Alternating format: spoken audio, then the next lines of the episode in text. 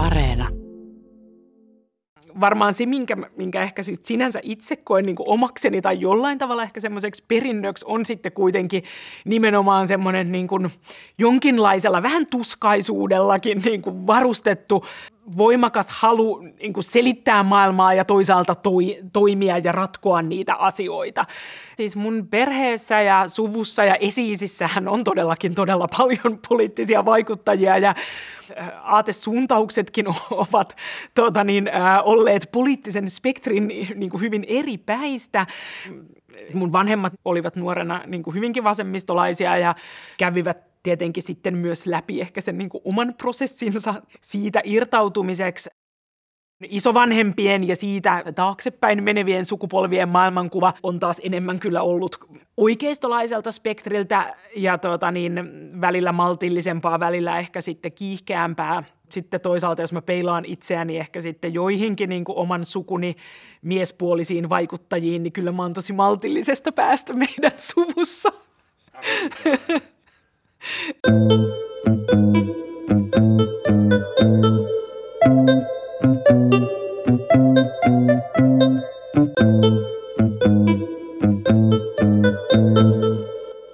Dokumenttisarja Politiikka Suomi sukeltaa Suomen lähihistorian keskeisimpiin käänteisiin. Pääroolissa ovat poliitikot. Kymmenosainen dokumenttisarja on nähtävissä Yle Areenassa – Nämä audiohenkilökuvat on koostettu Politiikka Suomen haastatteluista.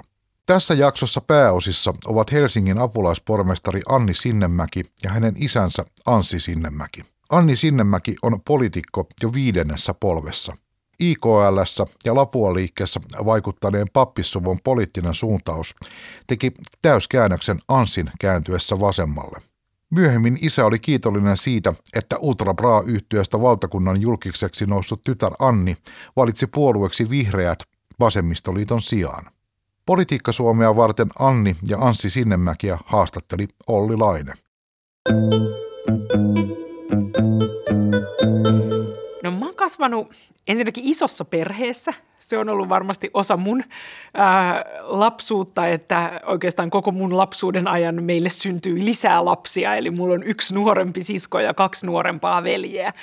Että mun lapsuutta myös on varmaan liimannut aika paljon se, että mä olin isosisko ja mulla oli tietyllä tavalla, koin itse sen myös vahvasti, että mulla on vastuuta tuota, niin, nuoremmista sisaruksista. Miten tämä poliittinen kiinnostus, missä vaiheessa sun elämää se alkoi ja mi- miten?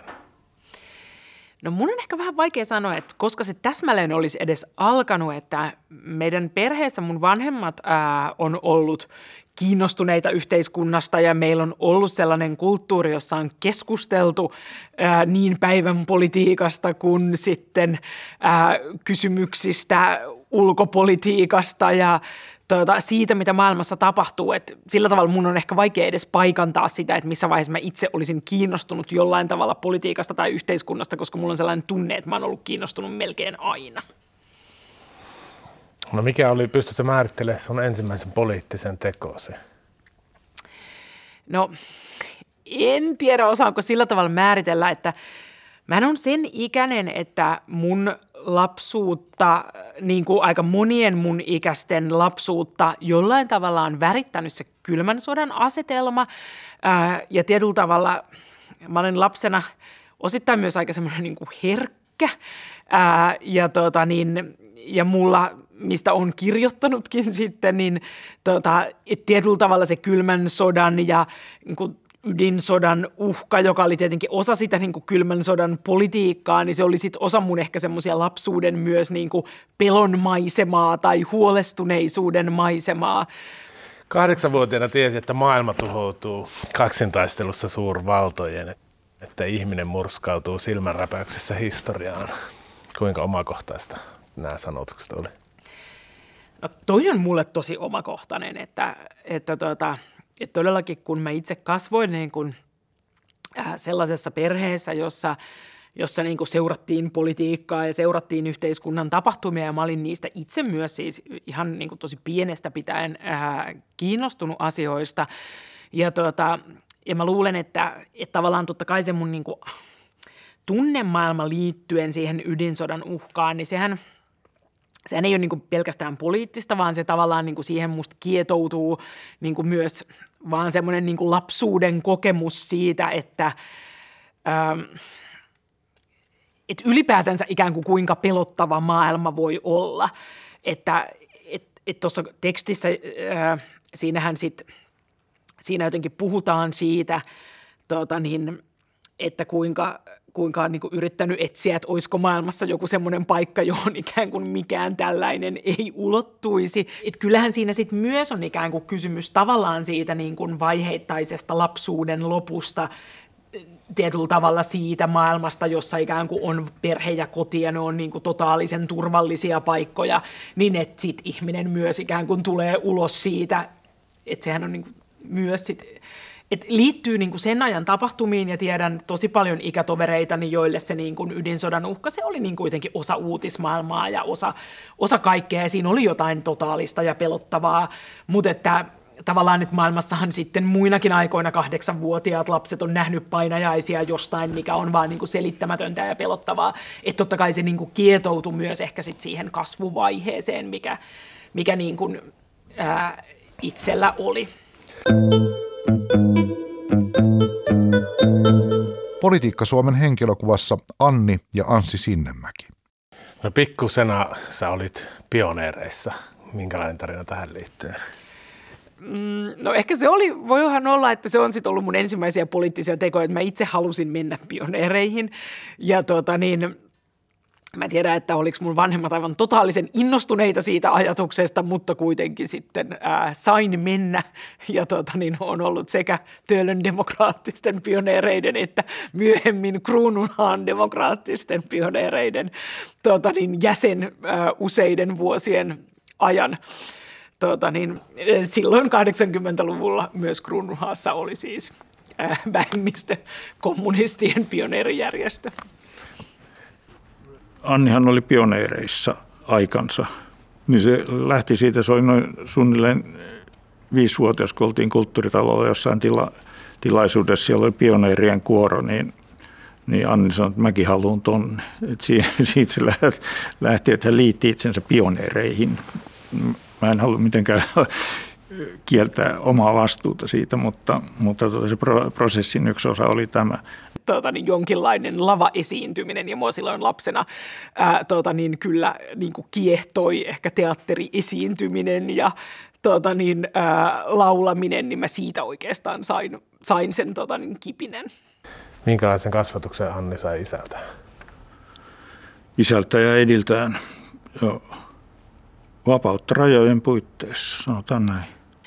Varmaan siinä teiniässä tuota, niin, jotenkin mun niin kuin jäsennys maailmasta, tota niin, ehkä just varmaan sitten 12-13-vuotiaana, niin tosi vahvasti suuntautui ympäristökysymyksiin. Ja silloin sitten myös, mä tiedän, en mä ehkä ollut niin kuin itse edes mikään, mä olin tietenkin tosi nuori ylipäätänsä, enkä superaktiivinen, mutta tota niin, ää, on silloin esimerkiksi isäni sanojen mukaan karannut kotoa, en itse muista sitä näin jyrkästi. Löysimme pöydältä kerran paperi paperilapun, että anteeksi isä ja äiti, minun oli pakko mennä. Se oli karannut jonnekin Kainuuseen jotain metsää suojelemaan. Miltä sinusta tuntui isän? kiukutti, kiukutti. Että joku, joku raja taas olisi pitänyt olla, että siinä oli ylitetty joku raja, mutta tota, saahan niitä rajojaan koetella myös.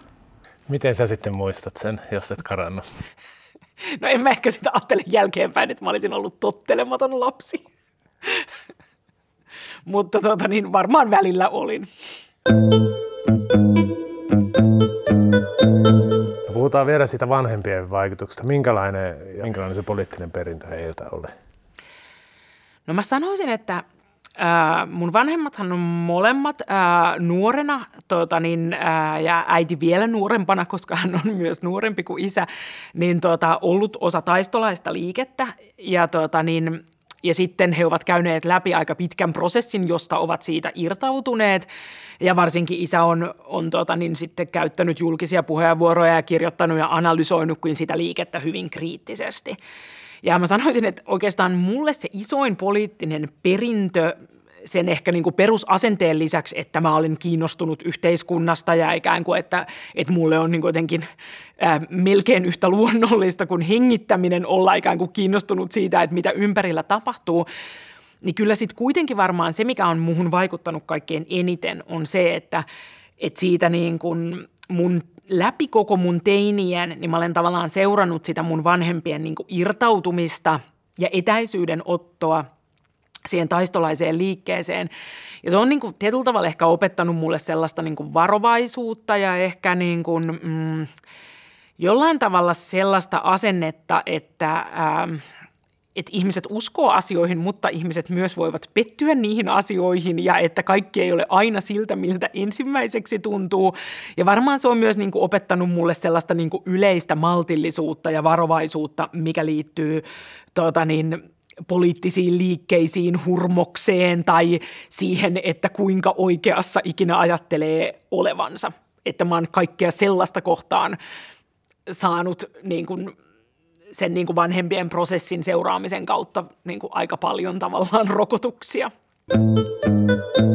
Jotenkin se niin kuin monien sukupolvien perspektiivi ehkä siitä tota niin, niin kuin, myös sitten niistä ikään kuin kiihkeämmistä tai fanaattisemmasta poliittisesta perinnöstä, niin se on varmaan sit osittain vaikuttanut siihen, että mä itse olen tällainen maltillisemman toimintalinjan ihminen. Mun perhe ja, ja tota suku yllätyin itsekin, kun näitä rupesin miettimään, niin on aika umpipoliittista ollut jo 1800-luvun 1880-luvulta, että 135 vuotta on tässä vierähtänyt.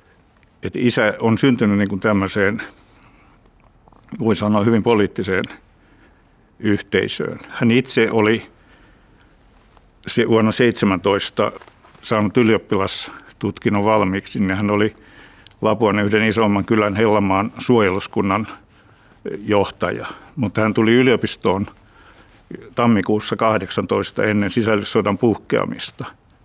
Ja siellä hän liittyy sitten niin sanottuun Suomelan komppaniin ja osallistui sitten Helsingin taisteluihin. Isäsi ku- kuvasi noissa muistoissaan muun muassa, että oli tavannut punakaartilaislapsia, jotka haluaisi tulla kirkkoon, mutta kertoivat, että eivät pääse ja se särki isäsi sydämen. Täytyy lähteä siitä, että isä koti oli myös hyvin, hyvin körttiläinen. He, heillä oli herännäisyys todellakin tuolta vuosisadan, edellisen vuosisadan puolesta välistä ollut niin kuin se, se perusta, henkinen perusta, mistä hän oli lähtenyt. Ja, ja tämä pateettinen kuvaus siitä, miten, miten lapsia, vanhemmat eivät päästä lapsia kirkkoon, niin varmasti kuvastaa juuri sitä vastakkainasettelua, mikä määritteli sitten hänen myöhempää poliittista asennoitumistaan joka ehkä niin kuin pääsi räikeimmilleen sitten Lapuan liikkeen synnyssä, jolloin hän, hän kirjoitti esimerkiksi semmoisen kiistakirjan ja liittyi tällä lailla lapu, la, synnynnäisenä lapualaisena vielä, vaikka olikin silloin jo Helsingissä pappina, liittyy tähän liikkeeseen aika spontaanisti kun IKL oli perustettu, hän avusti hengellisillä kirjoituksilla IKL ajan suuntaa. Minkä takia sä luulet, että sun isä siirtyi siitä kokoomustaustasta oikealle IKL? Hän hurahti, niin kuin niin monet muutkin voi joihinkin yhteiskunnallisiin liikkeisiin hurahtaa. Hän ajatteli, että parhaiten pystyy vastustamaan kommunismia tätä kautta isä koti oli myös hyvin, hyvin körttiläinen. He, heillä oli herännäisyys todellakin tuolta vuosisadan, edellisen vuosisadan puolesta välistä ollut niin kuin se, se perusta, henkinen perusta, mistä hän oli lähtenyt. Kristityt eivät saa tänä aikana pysähtyä kädet ristissä katselemaan heidän ulkopuolellaan rehoittavaa pahuutta, vaan on rohkeasti käytävä pahan juuriin käsiksi. Näin kirjoitti isäsi ajansuunnassa. Aivan. Tuommoistahan se oli, retoriikka. Mitä sä siitä tunnet ja ajattelet toista sanoista? No sehän oli juuri sitä. En oikein muuta osaa sanoa, että, että se on hyvin perusteltua hänen kannaltaan. Se pahuus oli, oli nimenomaan, niin kuin, hän koki varmaan kommunismin ja marksilaisuuden jonkinnäköisenä antikristuksena. Missä vaiheessa sulle poikana selvisi isästä tämmöinen tausta? Oliko se heti ihan jo pienestä asti puhuttiin, muisteltiin IKL-aikoja vai oliko se joku semmoinen, joka aukeni sulle vasta? Ja miten se aukeni? No mä kiinnostuin tämmöistä kysymyksistä varmaan enemmän vasta isän kuoleman jälkeen, mutta varmaan alkuvaiheessa suhtaudun häneen ihailevasti siihen kaikkeen, mitä hän on tehnyt. Että me, ehdottomasti mulla oli tuota varhaisnuoruudessa semmoinen vaihe. Niin kuin kuoleman jälkeen, kun sä luit näistä? Joo. Kuoleman jälkeen, näin, näin voi sanoa. Kun muutimme takaisin Lapuolta Helsinkiin, se sosiaalinen miljöö kanssakäyminen muuttui hyvin paljon. Ensinnäkin mä omaksuin hyvin jyrkän pasifismin. Ja aika pitkään mulla oli myös vielä kodin perintöä, voi sanoa suht kristillinen vakaumus. Oli jossain määrin myös seurakuntatoiminnassa mukana. Mä luulen, että mun isän ää, tapauksessa ehkä, tai henkilöhistoriassa tietyllä tavalla ehkä se psykologia on myös niin kuin, jotenkin aika niin kuin selkeää, että hän oli lapsi, kun hän menetti oman isänsä, joka tota, niin, oli ollut, no oli, oli sen ajan niin kuin kommunistien vastustamisessa kyllä tota, niin, niin kuin täysin rinnoin mukana – ja tuota, niin kuin mun isä on joskus kirjoittanutkin, että suunnilleen kai niin kuin sinä päivänä, kun isä on syntynyt, niin iso isä on saarnannut Lapuan kirkossa kommunismin vaaroista.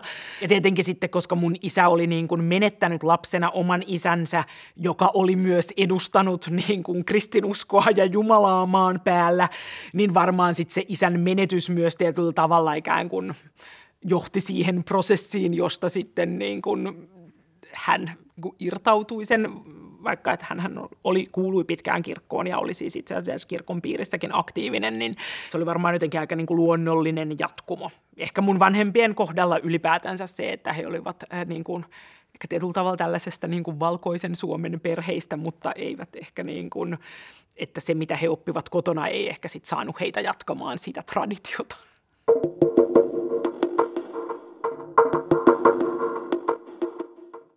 Mä erosin kirkosta kaksikymppisenä. Semmoisessa, kun kirkko- ja kaupunkilehdessä käytiin polemiikkia nimenomaan ö, pasifismista, niin siellä oli semmoinen puheenvuoro kirkolliselta auktoriteetilta julkaistu, että mä, mä kirjoitin siihen vastineen, jyrkän vastineen kiivaan, ja, ja sitten panin peräkaneetiksi, että jos ette julkaisi tätä eroan kirkosta, ja, ja tuota, eivät julkaisseet, niin mä erosin kirkosta sitten.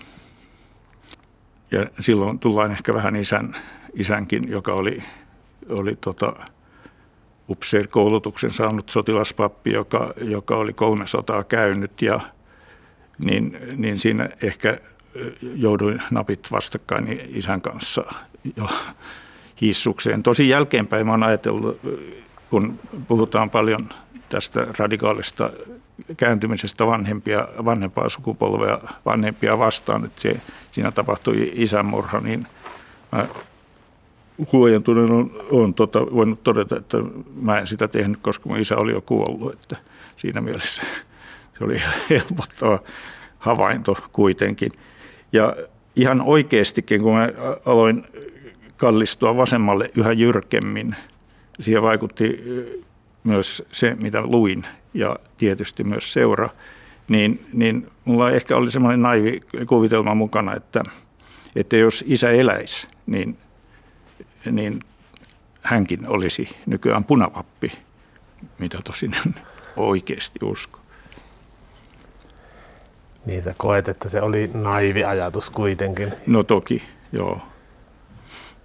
Mutta mä olin hyvin, hyvin tietoinen niin kuin erässä tekstissä kirjoitinkin, että, että isä, isä, joka saanas tuollistaa pauvas marksismia vastaan, niin elätti samanaikaisesti käärmettä povellaan.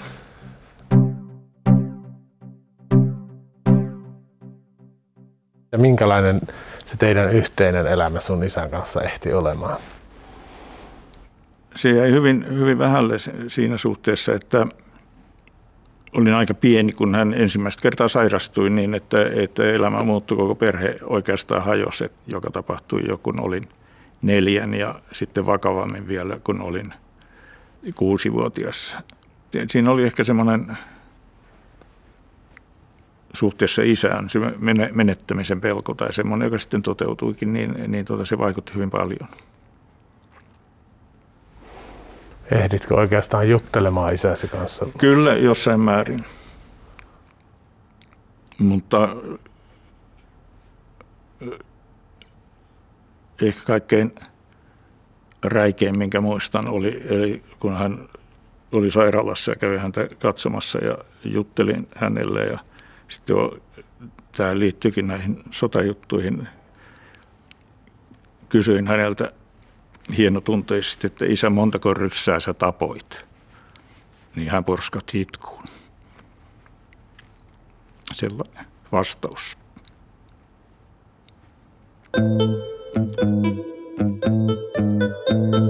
Politiikka Suomen henkilökuvassa Anni ja Anssi Sinnemäki. Mun isän isä on ollut tota niin, Hänellä oli nuoruudessaan myös tämmöinen niin IKL sympatisoiva vaihe, mutta ehkä sitten suuremman osan elämästään niin hän on ollut kokoomuslainen ja ollut kokoomuksen valtuutettu Helsingin valtuustossa ja tuota, itse asiassa pyrkinyt kai kerran tuota, niin eduskuntaankin kokoomuksen listoilta, mutta kuitenkaan ei ole sitten päässyt.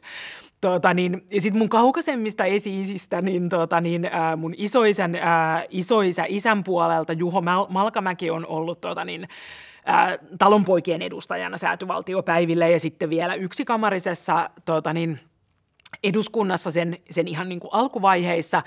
Ja Juho Malkamäki, niin kuin sit mun isän isänpuoleinen suku muutenkin, niin he on ää, lapualaisia, herännäisiä, ää, kuulunut körttiläiseen ää, liikkeeseen ja, ja heistä tosi monet, niin kuin myös Juho Malkamäki, niin on ollut siinä liikkeessä ikään kuin vaikuttajia ja keskeisiä ää, hahmoja tuota, niin Juho Malkamäki on perustanut kansanopiston. Ja, ja sitten mun äidin puolelta, niin äh, sielläkin on kyllä sitten kaikenlaista aktiivisuutta ja aktivismia. Ja mun äidin puolen, niin kuin isoäidin, isoäidin isä Juhan Christian Lampeen on ollut myös säätyvaltiopäivillä ja edustanut niin kuin pappissäätyä äh, tuota, niin siellä.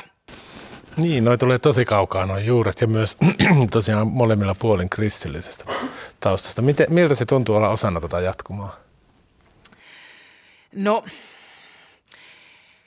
en mä tiedä, siis ihmisenhän varmaan niin kuin vaikuttaa tosi monenlaiset asiat ja niin kuin, ää, mä en, mun omasta perheestä on saanut niin kuin, ää, niin kuin epäilemättä sellaisen niin kuin, ää, kasvatuksen ja asenteen maailmaan, niin kuin, ehkä semmoisen niin uteliaan asenteen siitä, että ikään kuin asioita kannattaa kysyä, kyseenalaistaa, silvittää – Tota niin, ja ehkä sillä niin kuin luontevasti sellaisen otteen, että maailma ei ole niin kuin stabiili, vaan että, ää, että se minkälaiseksi maailma muotoutuu, niin se liittyy meidän tekoihin ja siihen, että, että asioiden puolesta kannattaa ponnistella.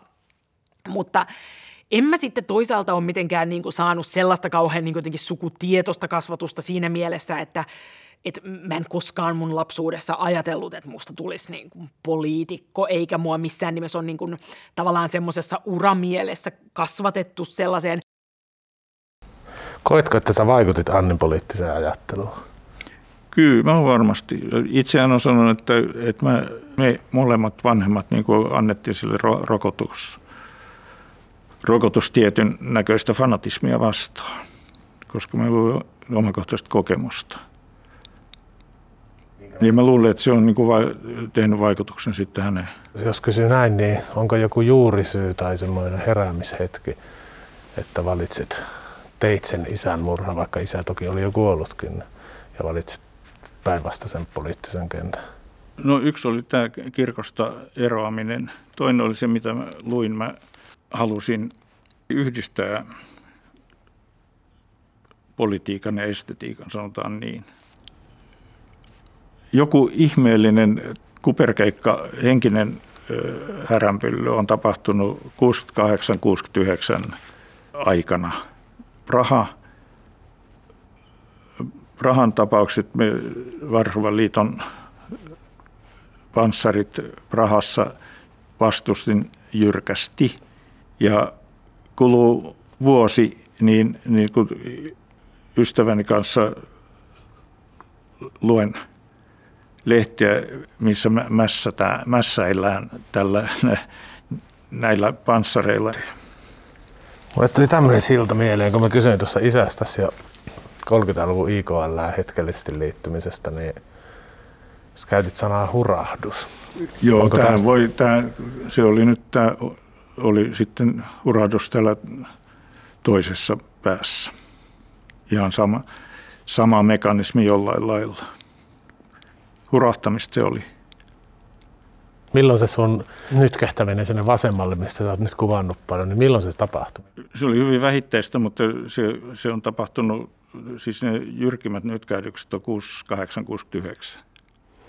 Hulluna vuonna. Joo, kyllä. Puhutaan siitä. Mitä 68, tota, koitko olevasi aktivisti silloin? Esteetikko ei ole niin hirveä aktivisti, introvertti esteetikko, joka mieluummin kirjoitti juttuja kuin, kuin tota osallistui. Vaikka taustassani on sellaisiakin äidin sukulaisten kautta. Äidin setä, setä Arvi Nikolainen oli vuosina alussa, 1900-luvun alussa verikoirien johtaja, joka, joka tota, jonka toimintaperiaatteena oli poliittinen väkivalta. Ne oli koulupoikia Ressun ylimmillä luokilla Ressun lukiossa, se joukko. Ja hänkin oli perheessä jotenkin salaperäinen hahmo. Hän oli häipynyt Amerikkaan ja, ja tota, se salattiin hänen todellinen olemuksensa, se, sen väkivaltainen puoli. Hän pidettiin vain itsenäisyysaktivistina perheen puheissa. Milloin sulle selvisi tämä väkivaltainen puoli? Se selvisi vasta sitten, kun äh, Helsingin Sanomissa oli artikkeli tästä. Mitä siitä on kymmenisen vuotta sitten? 12 vuotta sitten. Että sitä ennen, ennen se oli ollut semmoinen vaiettu salaisuus. Ilmeisesti ne oli niin kuin pyrki Suomen itsenäisyyteen ja olivat hyvin saarin vallan vastaisia. Ne pyrkivät siis vapauttamaan Suomen tai pyrkivät Suomen itsenäisyyteen, näin käsittäisin, mutta katsovat, että siihen ei ole muuta mahdollisuutta kuin väkivaltainen toiminta. Arvi matkusti Viipuriin murhaamaan saarin. Heillä oli siihen valmis suunnitelma, joka tosin meni mönkään, koska saarin seura oli muuttanut aikataulujaan. Mutta se oli, se oli niin kuin hänen yksi, yksi tota, tavallaan hänen gloriaansa, tämmöinen rohkea toiminta. Sitä pidettiin vain rohkeana toimintana, eikä selitystä ei tullut sille, että hän muutti Amerikkaa eikä koskaan palannut. Se tiedettiin tämä, mutta ei sitä puolta, miten, miten he oikeasti myös, myös tota, surmasivat santarmeja, heittivät pommeja ja, ja murhasivat erään toverinsa, jota ne epäilivät vasikaksi, joka on tyypillinen rikollisjoukon toimintamekanismi. Miltä se tuntui, kun sä sitten luit näitä ja ymmärsit, että tämmöistäkin on ollut niin lähellä? Silloin varsin kypsässä iässä jo luet tätä. No sitten oli niin paljon elämää jo nähnyt, mutta valehtelematta se kuitenkin järkytti aika lailla.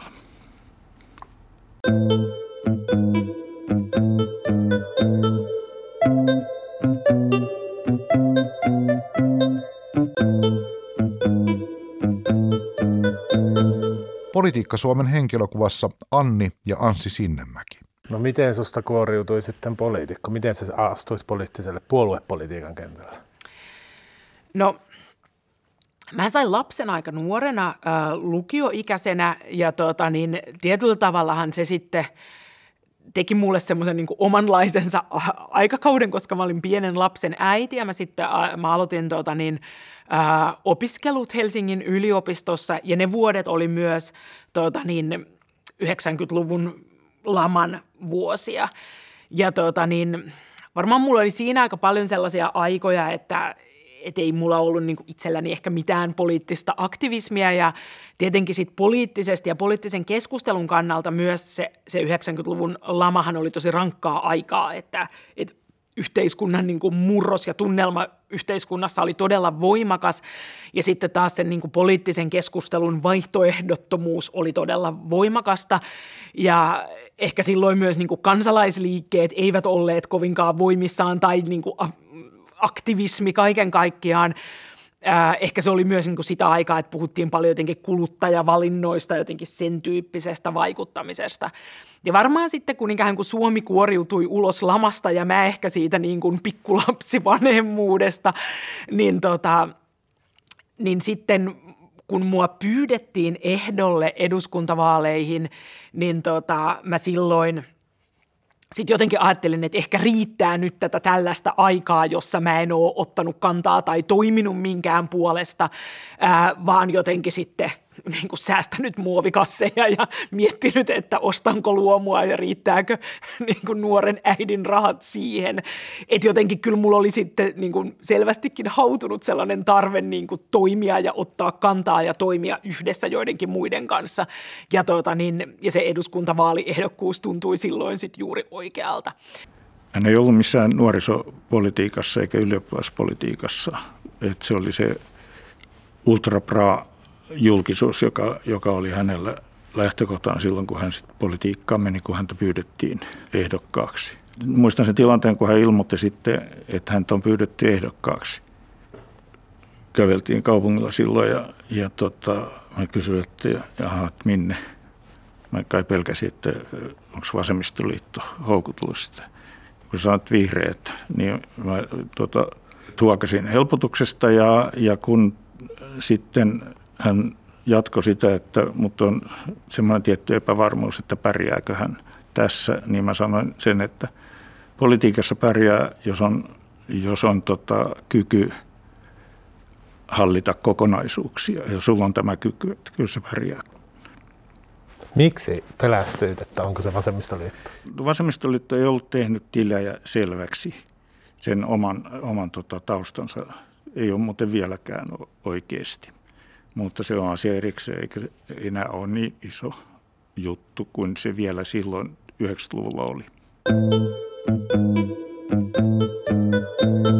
Isoin perintö, minkä mä loppujen lopuksi on saanut omalta perheeltäni, on jotenkin sellainen, että ikään kuin perhe on tärkeä en tiedä, mähän on ollut itse aika työkeskeinen ihminen, mutta tietyllä tavalla varmaan se vaikuttaa kuitenkin muhun, että, että niin kuin työkeskeisenä ihmisenä jotenkin kuitenkin haluan pitää kiinni perheestä ja niistä läheisimmistä ihmisistä.